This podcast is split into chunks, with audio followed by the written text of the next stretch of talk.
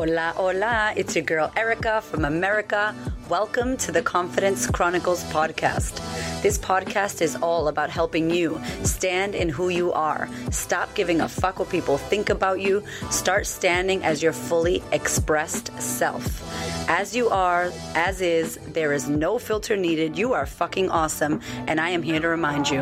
I'm a confidence coach, and I'm a bold stand for confidence, and I cannot wait to dig into today's episode with you.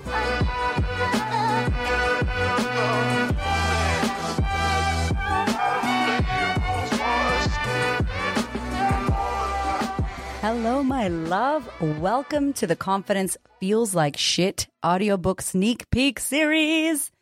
So, in the next coming episodes, I'm going to be sharing with you snippets of my audiobook.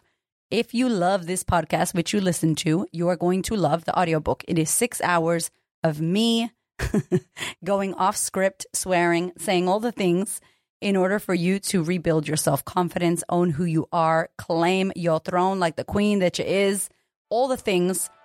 So I hope you enjoy this. It is Confidence Feels Like Shit audiobook.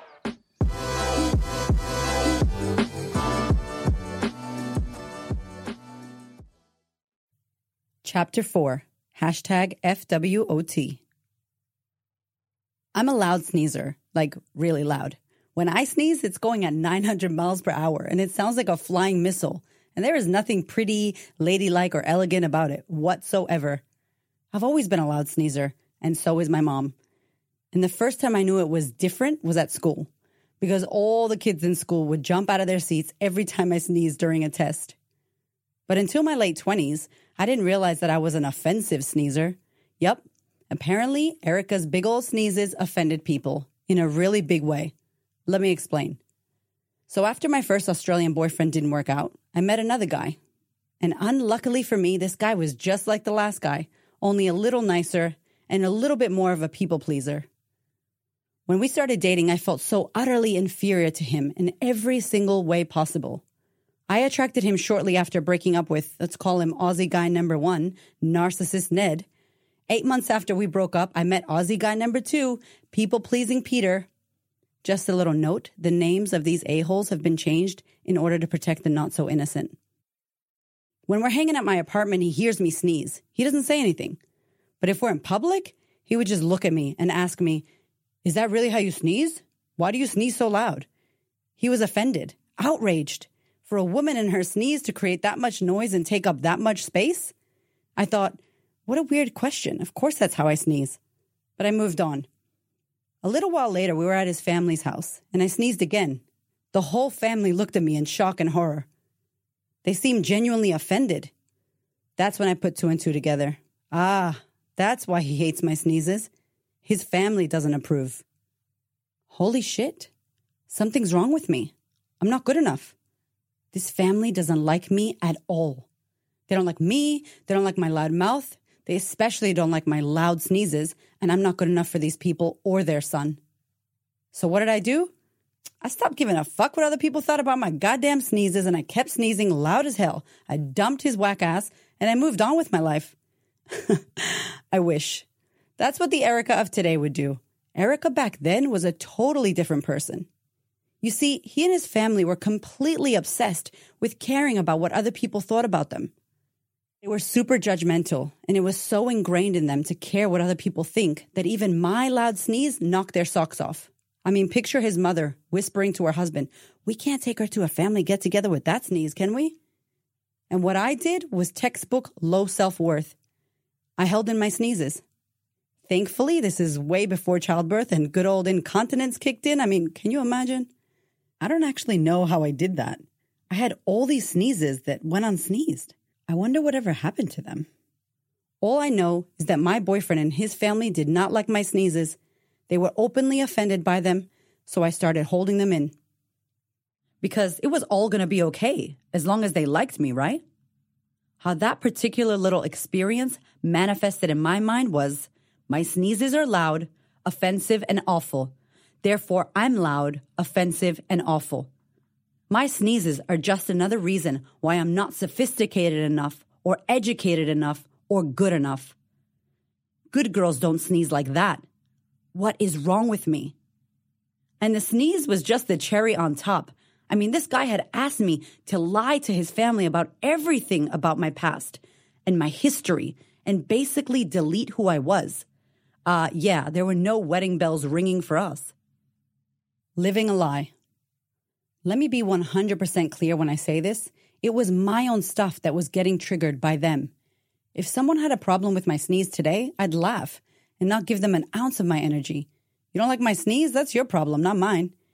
But at that time, I had no self worth, no confidence, and I really lacked self belief. So my own inner demons were brought out by their insecurities and projections. It was like their judgment was shining a massive spotlight on me and everything that was wrong with me. Girl, I wish I had known about FWOT back then. The amount of time, energy, and fucks I wasted. Unfortunately, I wasn't an FWOT queen back in those days. So here's what really happened I stopped sneezing around them. I fixed that flaw at great personal discomfort. And did they start accepting me and loving me from that point on? Of course not. They found something else they didn't like about me, and something else, and something else. And no matter what I did, it wasn't good enough for them. Therefore, I felt I'm not a good enough person. Honestly, I could have worn matching sweater sets and immaculate makeup and been careful, sweet, kind, and walked on eggshells. And they would keep changing the goalpost on me. They changed the goalpost because they had already decided that I wasn't enough for their son or their family. So they were going to do and say whatever they wanted to confirm that. The end result was me living a lie for the 11 months that we were together. The sneezes were just the tip of the iceberg. He also couldn't bear his parents knowing that I came from a broken family, so he lied and told his family that my parents were still together but having issues. He wouldn't tell them about my shameful past as a bikini model, or that I had been married prior to meeting him, or that I had experienced a lot of painful trauma in my past. Shit, he wouldn't even tell him about our secret trip overseas together. I mean, come on, dude. You're 30 years old. Tell your mother the truth. I kept up with this charade until it got really painful until I had no more energy left to pretend. I finally realized I wasn't being true to me. And I was chasing my tail, trying to impress people who I now realize lack so much confidence and self worth themselves. I had realized that coming to Australia to run away from my past was not working. I had finally realized that I had lost all of my confidence. I had allowed myself to feel so insignificant in that relationship that I lost all sense of who I really was. Most importantly, I had realized that saying yes to please others was a big no to myself. I vowed to start mending the relationship I lacked with myself. It was the moment I finally gave up trying to impress other people. Why do we give so many fucks? Have you ever thought about why women lack confidence? Why women struggle to take up space, speak our truth, and own who we are as we are? This was something that consumed my mind when I first started my coaching business. I read books on it. I jumped into forums about it. I read studies, stats, and papers galore. I asked every single woman that I came into contact with the same question Why do you think you lack confidence? Over the years, I would get a variety of answers, but they all led me back to one common denominator. We give too many fucks about what people think of us. We allow the opinion of others to prevent us from showing up. And we care way too much about being liked, fitting in, and playing it safe. During my time as a stylist, I found some disturbing stats to back my research on why women cared so much about the opinion of others. In 2016, the Dove Global Beauty and Confidence Report interviewed 10,500 women across 13 countries, and it showed some shocking stats when it comes to how women and girls view themselves. The research showed that 85% of women will opt out or cancel important life activities like hanging out with friends and loved ones or going to a job interview or a social function when they don't feel good about their image and the way that they see themselves. This results in approximately 8 out of 10 women choosing to opt out of their lives because they care too much about what others have to say. That's not all. Dove's research also shows that 56% of women are acutely feeling the pressure to be perfect because of the impact of social media.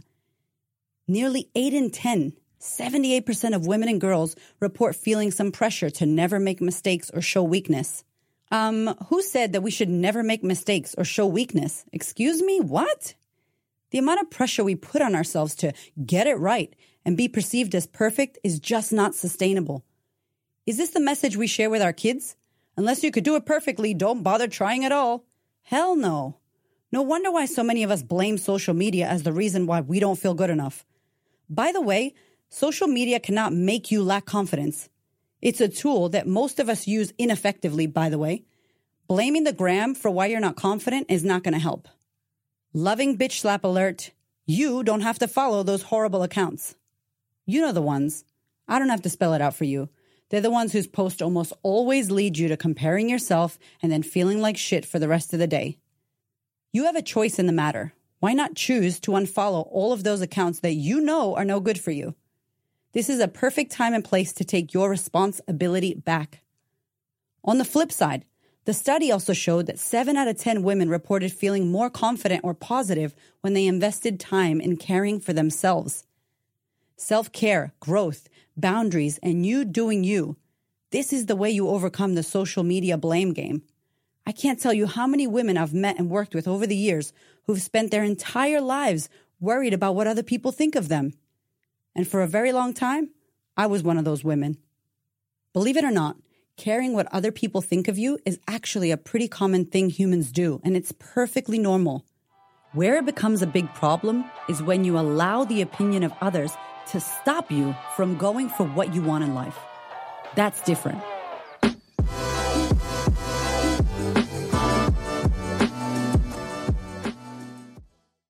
Okay, if you want to hear more, head to thequeenofconfidence.com, click on order my book. You can download the audiobook version right now. It also comes with an accompanying PDF. So you've got literally the notes that are inside of the book in this free PDF. You've got the practice of confidence. You can write, you can print it, you can get to working on creating your confidence now. It is also available on Audible if you use Audible, or you can head to the website, queenofconfidence.com, click on order book, and you can listen to the audiobook. Thank you so much for listening. I so appreciate your ears, your time, your energy, and your attention please do me a favor and head over to Apple iTunes, subscribe so that you don't miss an episode. Share this episode with a sister who you know needs to hear it. And if you feel called to, leave me a review. I'd love to know what you think about the podcast. I'd love to know how this information is helping you change your world. Thank you so much for being here. I know that there are many podcasts you could listen to, and I really appreciate you listening to mine. Have a gorgeous week, honey.